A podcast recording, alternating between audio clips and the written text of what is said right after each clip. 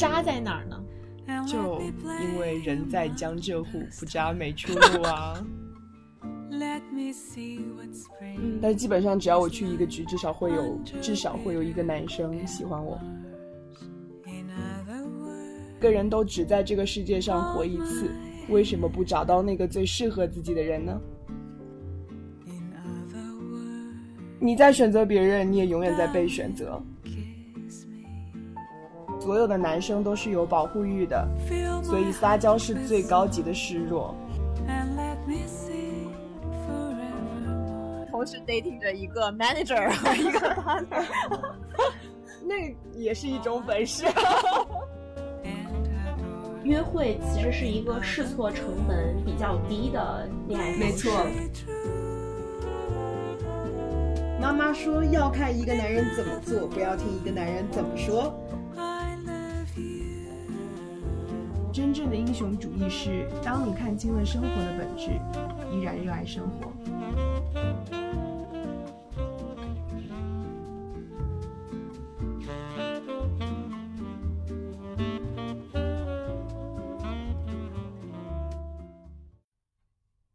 Hello，大家好，欢迎来到四分之一 Quarter Life 第十四期节目，我是 Wendy。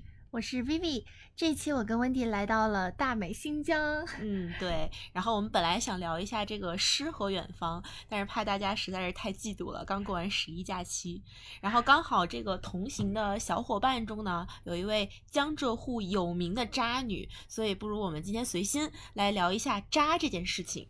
哎，对，欢迎我们的江浙沪著名渣女海狸。Hello，大家好，我就是江浙沪有名的渣女海狸。嗯，那渣在哪儿呢？就因为人在江浙沪，不渣没出 路啊。OK，那既然说到江浙沪，你有没有听说过最近非常有名的一个社会新闻？就上海名媛圈嘛，对啊。你你怎么看这件事情呢？哎，当然，在进入这个问题之前啊，我们先给各位听众朋友们科普一下这两天比较火的一个上海名媛群的事件。对。简单来说，就是一个高配版的拼多多。是的，这可能是拼多多被黑的最惨的一次吧。对的，对的，对的。我当时看到那篇文章的时候非常震惊，就是五千块钱的宝格丽外滩景观房，然后他们是四十个人拼团，然后还有五人一组分批进房，感觉搞成了一个旅游景点。对啊，夕阳红。是的，简直是伪名媛的大型群嘲现场。对，所以。通过这样一个渠道的揭露，我们也会发现很多在小红书或者是朋友圈那些晒什么高档豪车、高档酒店、被奢侈包的很多名媛们，其实都是伪名媛。嗯，对。哎，那海狸姐，你对这个怎么看呢？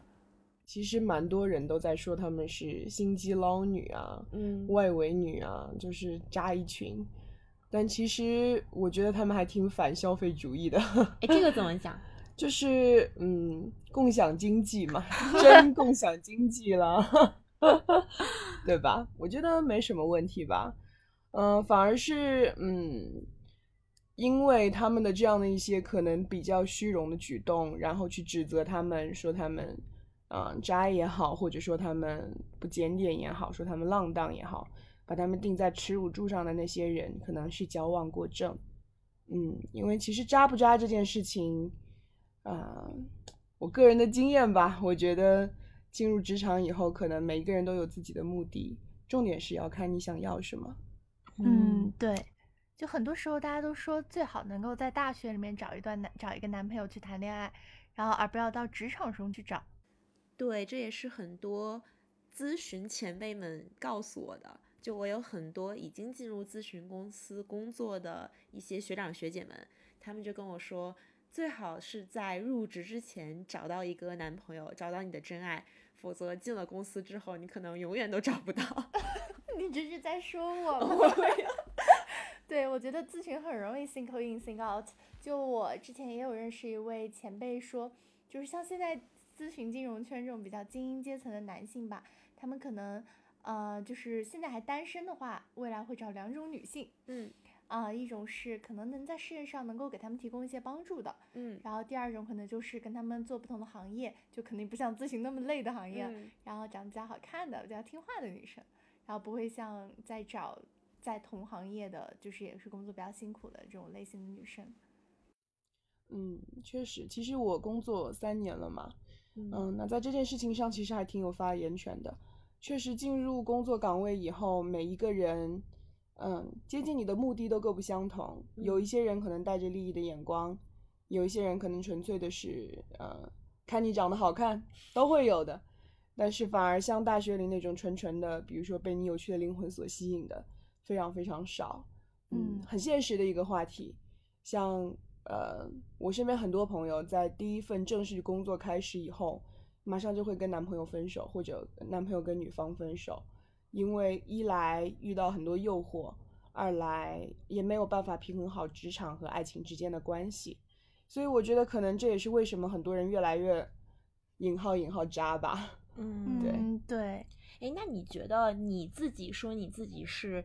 呃，江浙沪渣女，就 除了你刚刚说那个，呃，不渣没出路哈，你还有其他就是说一些行为或者是一些特质来定义为什么自己是一个渣女呢？嗯，很多人都说我渣，其实是有一个原因，因为我比较，嗯，比就是这样说起来，其实好像是在自我吹捧，嗯，但是基本上只要我去一个局，至少会有至少会有一个男生喜欢我。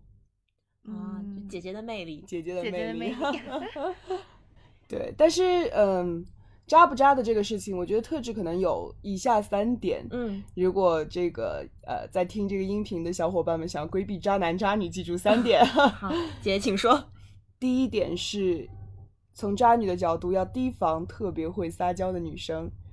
这一点在男生看来是非常有魅力的，百分之九十的男生都没有办法拒绝撒娇这件事情，但是没有没有呃针对性的去释放自己魅力的女生一定是渣女，所以第一条撒娇特别会撒娇的女生要警惕。想到一句话，不是说撒娇女人最好命？对，确实是这样子的。那第二条是什么？第二条是要提防目的性特别明确的女生。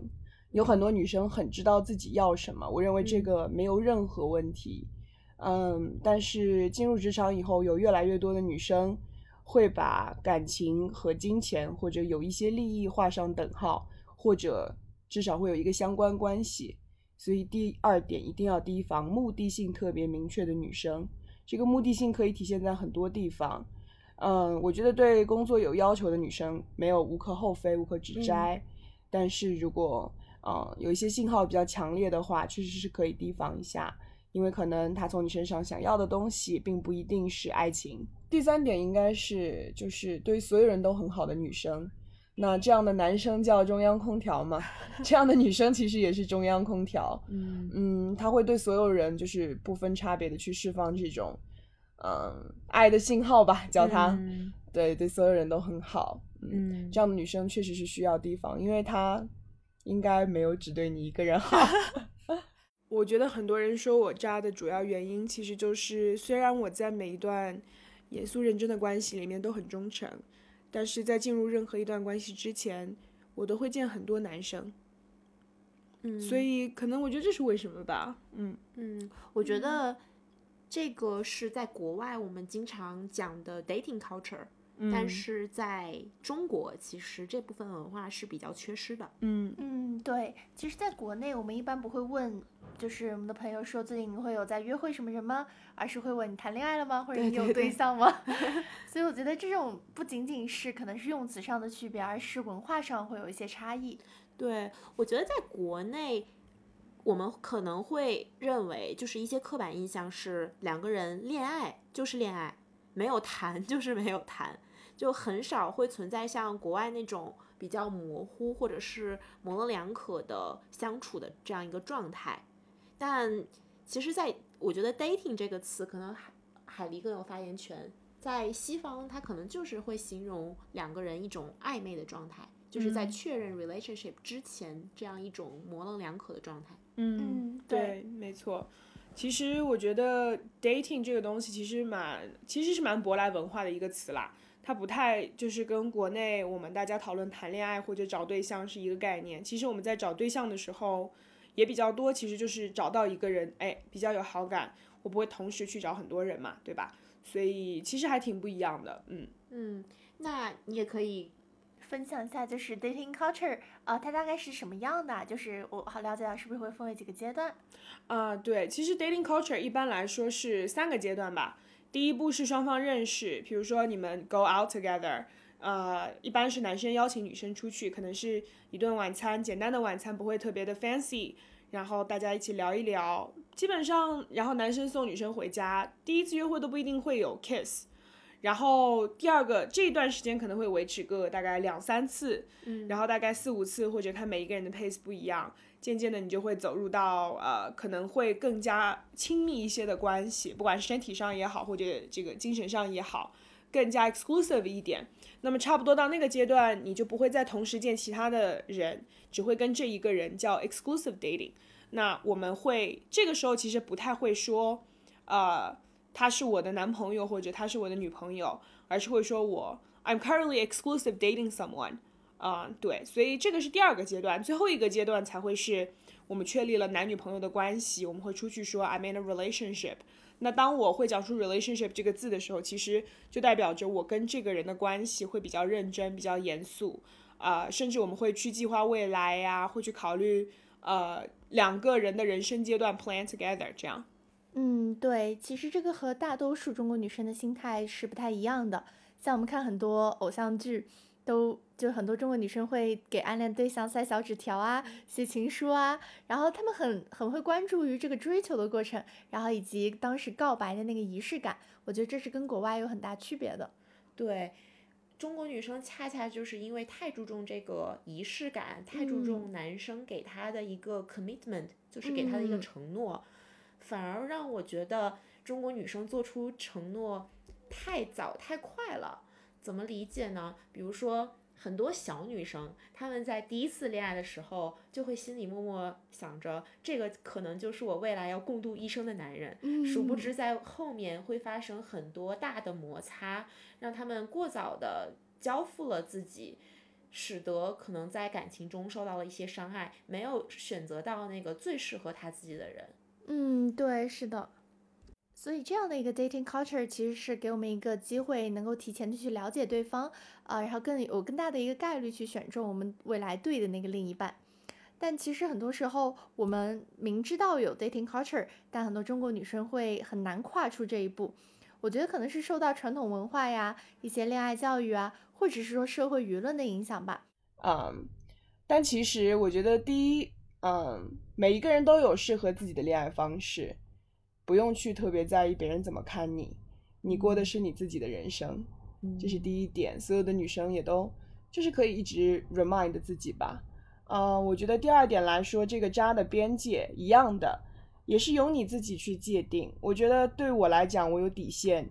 这个男生如果是有女朋友的，或者 currently 在就是 exclusive 在见某一个人的，或者结婚了的。我是绝对不会去碰的。嗯，那其他的人其实，既然你没有在一段关系里，那么大家都是自由选择的状态。嗯，做任何事情，只要双方是同意，并且是清醒的情况下，我觉得都不为过，都是成年人嘛。嗯嗯，但是一定要知道自己的底线在哪里。嗯，该说不的时候就要说不。所有的主动权其实都掌握在自己手里，感情也是一样的。嗯嗯，对，但我。突然想到一个词，就 之前很多人会说这个 dating culture 的时候，会联系到那个鱼塘管理。鱼塘管理是吧？是。你如何看待这个所谓的名词？我觉得没有错啊，因为其实每一个人都在互为鱼嘛。就我是红鲤鱼，绿鲤鱼，驴。对。可能我是你鱼塘里的一条鱼，你也不知道他的鱼塘里有多少鱼嘛，对不对？所以其实。嗯，有人说鱼塘养鱼，对吧？有人说海王，有人说养狗。我觉得这些都是，就是一种戏称吧。我觉得无所谓的。但是可能对于一些人，就是一些比较可能在情感上不太会过多自我保护自己的女生来说，这件事情确实是会很伤害到他们。嗯，那我觉得要做的其实就是调整好心态，因为我们其实都说嘛，为什么人在江浙沪不扎没出路？因为大城市确实。选择非常非常多，嗯，你在选择别人，你也永远在被选择，所以，嗯，鱼塘不鱼塘的，只要你不觉得自己是一条鱼，你是一个聪明、智慧、有能力、长得漂亮的姑娘，我觉得就够了。哎，那像现在身边很多单身朋友啊，也比较困惑，我们应该怎么样去找这样比较不踩雷的靠谱 dating 对象呢？嗯，我觉得对我来说，第一点就是，嗯，你一定要多多去参加各种局，就是朋友的局，他可能是比如说社交局啊，对吧？呃，大家一起去健身，大家一起去打桌游，大家一起去呃。打德扑，对吧？可能呃，魔都精致白领们比较常有的几个社交的方式，那就一是多多的 put yourself out there，让别人认识你，让别人看到你，这是第一个一定一定一定一定要记住的点。因为即使你找不到，呃，可能在某一两个局里面找不到靠谱的对象，你也能认识一群志同道合的朋友。那渐渐的，你的局越来越多，一定会有一个合适你的人等着你的。嗯，这是第一条。第二条的话，我也知道，呃，魔都精致白领嘛，零零七，大家其实都挺忙的，有的时候真的是没有时间去参加各种局。那么其实可以考虑一下 dating app，啊，像我知道有一些朋友是真的在 app 上找到真爱的。嗯，不是没有，因为你说比起我。化一个小时的妆，坐半个小时的地铁，到一个地方去吃两个小时的火锅，再回来做一个小时的 PPT，我不如，很现实嘛，对不对？我不如就在家刷十分钟的手机，看到一个已经经营好的一个形象，再去进行选择。对，这对于我们职场人来说，确实是比较高效的方式。但这里真的要提醒大家，一定要去理性的看待，并且应用这些 APP，不要过度的沉溺其中。嗯，对，是的，而且现在市场上也有很多这样的社交 APP，并且质量都可能良莠不齐。哎，那这里像海狸姐有没有什么推荐的比较靠谱的社交 App 呀？那比较好的一些 App，不太会踩雷的，其实是中文的，是他说，我觉得还不错。嗯，然后呃，海外的圈子可能用 Bumble 比较多一些，因为 Bumble 跟 Tinder 比较大的区别是，Bumble 是女生先开口的。那在这个 app 上，其实每一个女性都有 relatively 更大的权利，跟或者跟男生在一个更平等的位置，没有谁规定说女生一定要被邀请，这个一定不是一个正确的途径。然后，嗯，还有就是 Coffee Meets Bagel，因为 Coffee Meets Bagel 它每一天像他说一样是有滑的上限的，所以你不会去找一些，比如说有一个人 PO 了很多。shirtless picture 就觉得啊肌肉很大块，然后你觉得啊这男生很帅，match 就 match 一下了。但其实你会去更加谨慎的去挑选你去 match 的这个对象，对。然后其他的一些途径的话，也可以不用。第三个途径其实我觉得可以不用排斥相亲这件事情，因为相亲大家会听到很多奇葩的故事嘛。但是如果你抱着一个交朋友去了解对方的心态的话，慢慢慢慢的。可能他会是一个朋友，可能他能够成为你的恋人，可能他也只能陪你走一小段的时间。但是多认识了一个人，不就是多有一个可能性吗？所以我觉得这个三种途径，呃，如果想要找靠谱的对象的话，都可以去尝试，但是也要根据自己的情况进行选择。比如说你是呃比较有那种呃喜欢有海外背景的，那你可以尝试一下 Bumble 或者 Coffee with Bagel。或者你知道自己比较喜欢啊，比如说国内高学历的清华北大呀，对吧？那其实他说是一个非常好的途径，嗯啊，或者说你更加相信这个有朋友熟人背书的，那么相亲也很合适。所以一定要分清楚自己的目的是什么。嗯，不管你的目的是想要有一些浪漫的约会，还是想要一个男朋友，还是想要一个结婚对象，一定要 make it clear，让对方知道。对，嗯。诶，那如果像通过社交的 APP 的话，其实我觉得很多中国的女女生啊，可能都会羞于开启第一个话题。那像这方面的话，海狸有没有什么经验呢？可以分享？可以啊，我觉得有一些话题啊，他们都说我是聊天小能手，跟谁都能聊。我觉得聊天这件事情就是，嗯，要多聊一半一半吧，聊自己感兴趣的，也要聊对方感兴趣的。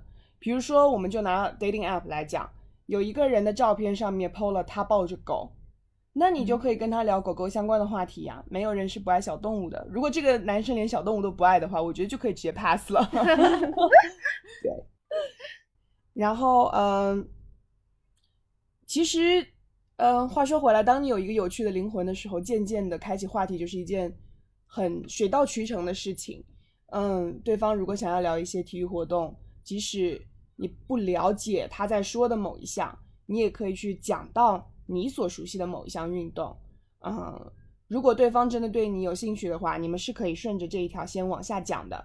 但是如果你跟他说：“哎，你好呀，你的狗狗真可爱。”对方不愿意回答，只给了你一个“嘿”，那我觉得就可以 end this conversation，在你投入情感之前及时止损。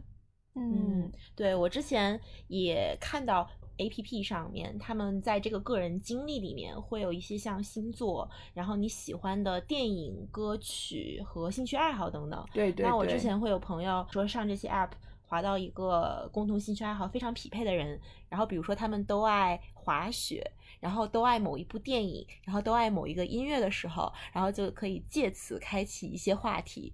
嗯，对我觉得这个也是从兴趣爱好入手，也是一个非常不错的方法。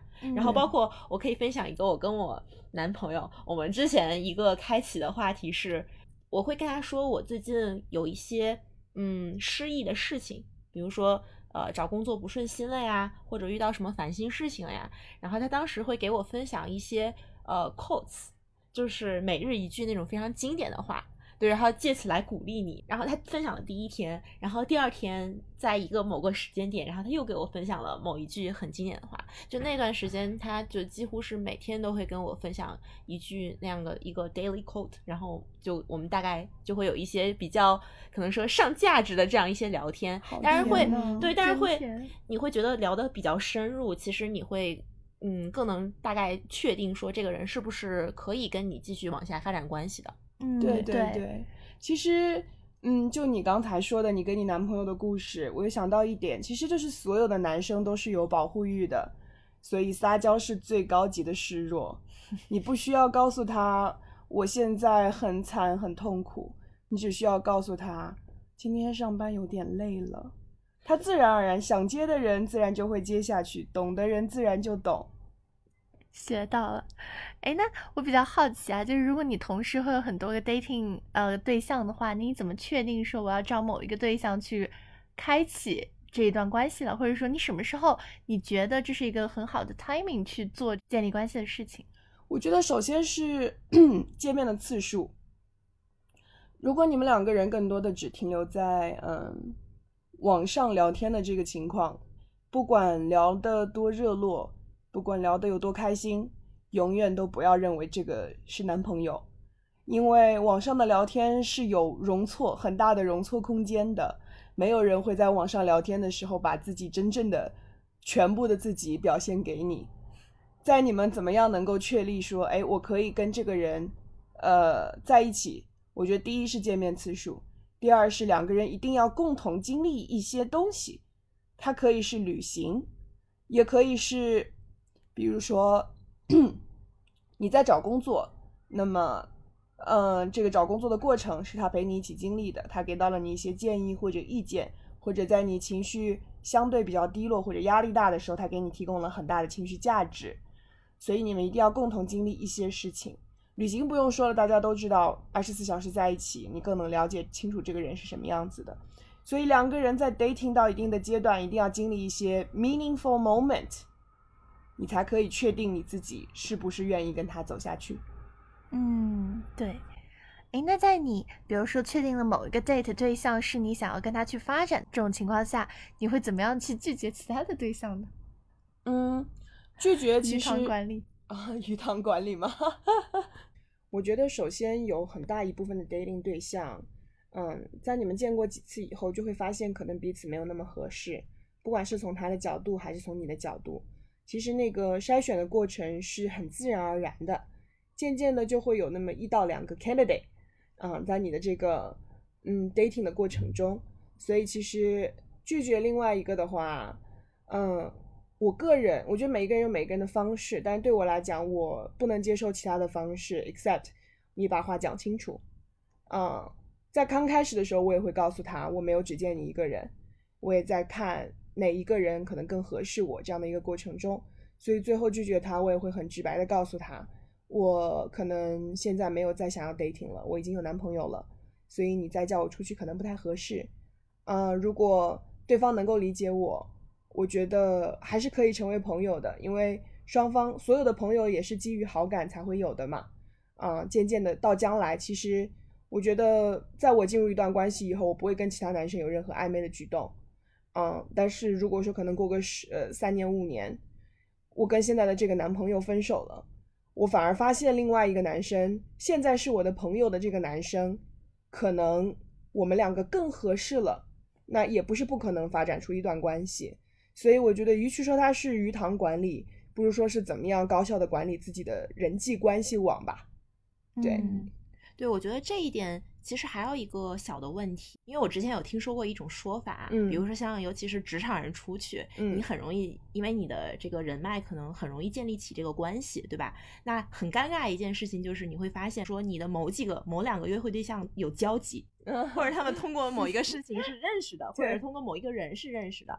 所以有一种说法是，你在选 dating 对象的时候，尽量不要选同一个圈子的，嗯，或者是这个圈子至少肯定不能选同一个公司的，或者是同一个嗯大学圈啊，或者是地甚至是地域的。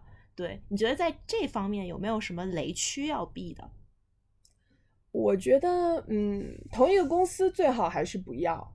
呃、这肯定的。对然后你同时 dating 着一个 manager 和一个 partner，那也是一种本事。对，但是我觉得同一个公司最好还是不要，因为会有一些工作的 complication 在里面。嗯，我在 dating 的时候一定是跟我同一个公司在职的，我是绝对不会考虑的。嗯，其他的话，我觉得只要双方抱着一颗真诚的心，嗯，你们在互相认识的时候，彼此也没有什么隐瞒，也没有任何东西。那我觉得，即使你的两个前任也好，或者两个 dating 对象也好是认识的，也没有关系啊。你前期也没有在隐瞒我在见其他人这件事情，为什么要担心？呃，你的 dating 对象是认识的呢？同样的，我觉得两个人如果进入了一段健康的关系，嗯，分手了以后也不会是恶言相向的。我觉得，嗯，没有那么多 drama 的东西。只要你们两个的感情是真诚的，只要你们两个人是好的，那所有的前任都是好朋友。我们聊了这么多啊，但其实对于大多数女性来说，虽然她们可能明白 dating 的这个道理，但是其实踏出第一步都是比较难的。所以海狸，你有没有什么你个人的经验，或者是一些故事也好，你是如何遇到第一个 dating 的对象，然后到现在在江浙沪做好鱼塘管理？嗯，其实是这样子，我觉得，嗯，给所有的女生一句就是，嗯，只要你觉得这个男生人还不错，并且他对你明确表示好感的，嗯，都不要直接拒绝，因为每一个人都有他闪光的那一面。可能这个男生不帅，但是他特别有责任心；可能这个男生没有八块腹肌，但是他对你特别特别好。要给他们一个机会，让他们展现出来。啊、他们所拥有的一些魅力吧。我觉得这是第一。第二的话，我觉得，嗯，每一个人都要去，每个姑娘都要探索一下自己到底是，嗯，适合或者说喜欢哪一种类型的。但是这一种方式一定是要通过见不同的男生，或者说跟不同的男生相处，你才会知道的。我觉得我以前可能在上大学的时候，在美国念书嘛，然后 一到放假，我都会去找我在芝加哥的男朋友，然后我们那个时候异异地，然后又有时差，但是我还是能够付出到为他做为他和他的室友连做一个月的饭，早中晚三餐，变着花样，可能那个时候就斩获了大厨的厨艺吧。嗯 但是最后还是输掉了爱情嘛，因为呃，他好像对我的付出觉得理所当然。那这样的男生，我才知道，两年我才知道我不能接受这样子不平等的爱。嗯嗯，所以到现在，我可能中间见过不一样的男生，有会呃上班时间溜出来，为了要接我去看我想要去看的东西。那这样的男生，我认为他不负责任，因为工作也是他职责的一部分，所以这样的男生我也不能喜欢，尽管他对我非常好。有的男生可能嗯，只要一有时间就会来找我，就会来陪我。嗯，刚开始非常甜蜜，因为我觉得我有他所有的 attention，但其实时间一长，我发现这样的人没有朋友，嗯，他没有他自己的一个社交圈子，他的生活只有我，我的压力很大，所以渐渐的我也在找自己，可能就付出和回回报，不能说回报吧，付出和得到，再找一个比较好的平衡点，所以，但是这些东西。嗯，你说你在第一段恋爱中就完全都会、完全都知道是不可能的，除非你是非常非常幸运的人。但是大部分的人这些能力都是习得的。那这个学习的过程就是多多见不一样的人，多多了解自己，多多了解对方，你才能够体会到的。所以在 dating 对象的选择，我认为只要嗯过了你的 threshold，就是。只要呃，比如说颜值呀、身高呀，然后学历啊等等这些 check box 是 OK 的，就是过了你最低的要求，我觉得都可以去体验，都可以去尝试。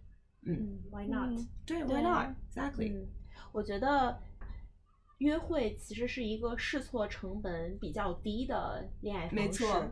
对，相对来说，两年让你认清你不喜欢怎样的爱情，你不如用一个月的时间。去多多试错，然后才能让你选择到一段嗯更加持久，然后更加深厚的感情。对，因为 relationship 还是需要非常大的 commitment，然后需要精力、需要时间、需要去 maintain，是需要去维系的，而不是说就是两个人看对眼了，我们两个有感情，对吧？这大家进入职场了，没有人再拿感情当饭吃了。嗯，所以说嗯，还是要自己知道自己要什么。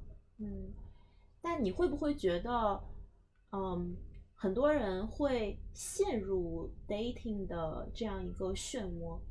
我我指的是，就很多人因为，就像你刚刚提到 commitment 嘛，但很多人会不会因为现在因为现在的年轻人越来越难以给出 commitment 了，所以他们会沉浸在 dating 的这个氛围中，嗯，他们很难就是走出 dating。我懂你的意思。嗯，这个没有任何错的，因为你想谈恋爱，你不想谈恋爱，你想找一份好工作，我想在家躺着，没有任何错，这只是你选择的一种生活方式而已。那仅仅因为我约会了很多人，我就要一定跟一个人确立关系，我觉得也是一件不负责任的事情。不管是对对方，如果你现在没有这个能力去 commit 给对方，你去选择一个人，是不负责任的一件事情。第二个，嗯，就像其实 George Clooney 不是跟那个呃 a b o l 在一起嘛？但是他在之前一直都说自己是黄金单身汉，嗯，永远不会结婚的。最后还是败给了一个黎巴嫩的美女人权律师啊。所以没有人是真的没有办法给出 commitment，只是没有遇到对的人。总而言之，我觉得 dating 其实都不能算渣，因为。首先，第一点，到底渣是谁的定义呢？没有一个教科书的定义告诉我们渣是什么。所以，当每一个人对这件事情的期待不一样，呃，每一个人对这件事情的嗯标尺不一样的时候，你一定是会被有一些人解读为渣的。那么，既然不能取悦所有人，那不如就先取悦我自己。那我们从接下来的话题就不去定义。大众所认为的渣男，那我们就来聊一聊我们心目中怎么去定义自己心目中这个渣男。因为都说一千个人心中有一千个哈姆雷特嘛，那肯定我们三个人对渣男的理解也不一样的。嗯，就是男生身上有什么样的特质，你觉得我是不能接受的？对，嗯，其实我觉得在选 dating 对象的时候也都还好。就是像刚刚海丽说的，我们可以去尝试不同的 dating dating 的风格。然后，但是我觉得有一种是我们需要去规避的渣男吧，就是在你已经 com 做出了这个 commitment 之后，你可能还去有一些 dating 的举动，或者说是想要去拓展更外围的关系。我觉得这个是可能我们需要规避的一种类型。嗯，对我认为在中国，恰恰是因为 dating culture 这样一个文化的缺失，所以一部分人对 relationship。看似很谨慎，但其实是很随便的。就像你说的，有的人认为牵了手、接了吻或者发生了关系就是正式的男女朋友了，但有的人也认识十天，可能就宣布我们正式交往了。其实这个背后，大部分人完全就是以 relationship 的名义在这种 casual date 而已。我其实个人应该会比较规避那些，嗯，不愿意在外人面前表露情感的吧。不能说外人，就是在朋友也好啊，亲朋好友之间，他不愿意展示出对你的喜欢，呃，就经常会有人说啊，那这样的男生他好像都没有任何喜欢你的表示，然后你说啊，我可是我们聊天很好，怎么样怎么样，所以那样的男生我是不会触碰的。我觉得你对我的喜欢都没有到能够让别人知道的程度，那么我也不需要让别人知道我喜欢你。这样子的话，我们两个谈什么恋爱呢？所以这样的男生是我会规避的。我认为他们 emotionally damage，或者说对我没有那么喜欢吧。那既然这样的话，我也不拿我的热脸来贴你的冷屁股。嗯，对。但其实我是不会选择在朋友圈秀恩爱的。嗯，我在我的朋友面前肯定会非常大方的去展示出我们之间的关系。对，可能还这个是分场合。对，我觉得朋友圈与否。无所谓吧，就是看他对展示出你们两个这个 intimacy 的这个这个，如果非常非常抵触，我觉得是不行的。嗯，对。对于我来说，我最不能接受的点其实是对他的家人不孝顺的那种男生，会比较，因为我会把家庭看得很重，尤其是我的家人，所以他如果不能对他的家人表现出一个非常好的态度，或者是他不孝顺的话，其实他绝对是不可能对我的家人去做孝顺的。嗯，对，所以其实我会比较看重这一点。我其实又想到一点，就是会欺骗别人感情的男人，就是他跟你说的花好月好，一切都好，但其实他不是这么做的。妈妈说要看一个男人怎么做，不要听一个男人怎么说。哇，好经典啊！是同时，其实我觉得欺骗这个事情也要看，因为大家在学生时代的时候，每一个人对于这个欺骗的这个 bar 是非常非常高的。你什么都不能骗我，你什么都不能隐瞒。但其实你进入职场以后，你在工作中，你在生活中一定是两个人。那你如何不把工作的那一面带到生活里来？那个叫社交面具，我觉得那个是 OK 的。但是在感情这种，我们抛去了所有东西，最赤裸裸的那个底层的内容，是一定一定不能带有欺骗的。欺骗别人的男人一定是渣男。对我其实。嗯，身边有很多被感情伤害过的朋友，女性朋友、男性朋友也有。对，那其实我也经常会去安慰他们，然后希望他们能从这个，呃，也不是说被扎吧，就是说被伤害的这段经历里面走出来。那海狸，你有没有什么？对，必然有啊。对你有没有什么可以给听众朋友们吧一些经验教训，或者是一些建议，能够帮助他们？迅速的走出一段失败的感情，嗯，我觉得就是我自己个人的方式，其实就是你一定要有自己的 support system。这个 support system 是朋友和家人，就是不管你跟这个男生爱到怎么样死去活来，一定要知道自己是谁。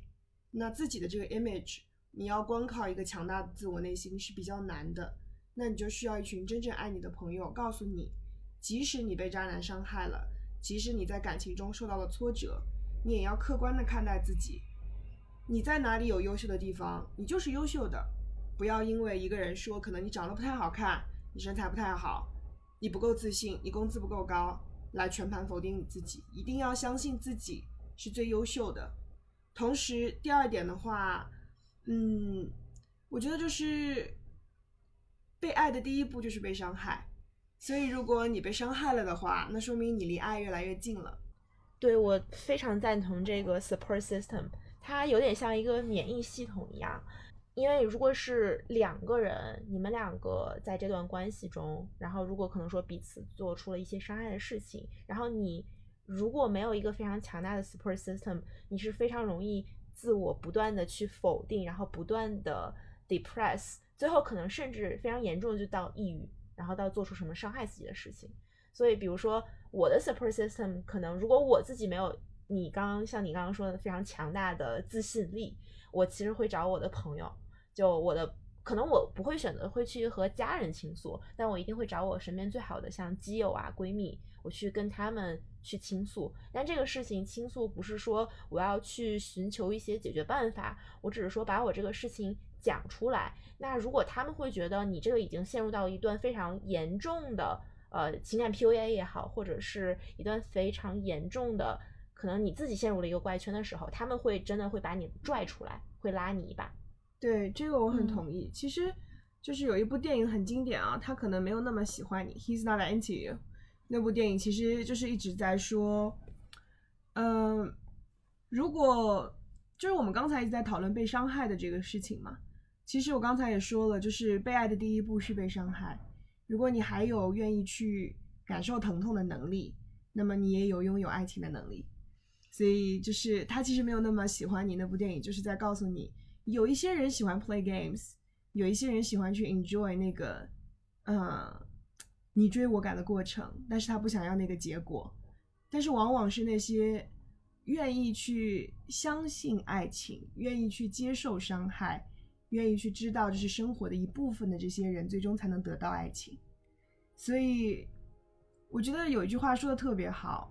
真正的英雄主义是，当你看清了生活的本质，依然热爱生活。所以，其实这件事情，这句话放在爱情里面也是一样的。你要知道，爱情的本质就是每一个人有每一个人的 game，每一个人都在 enjoy 不同的过程。但是，只要你是相信爱情的，你一定会得到爱情。You're the fear, I don't care,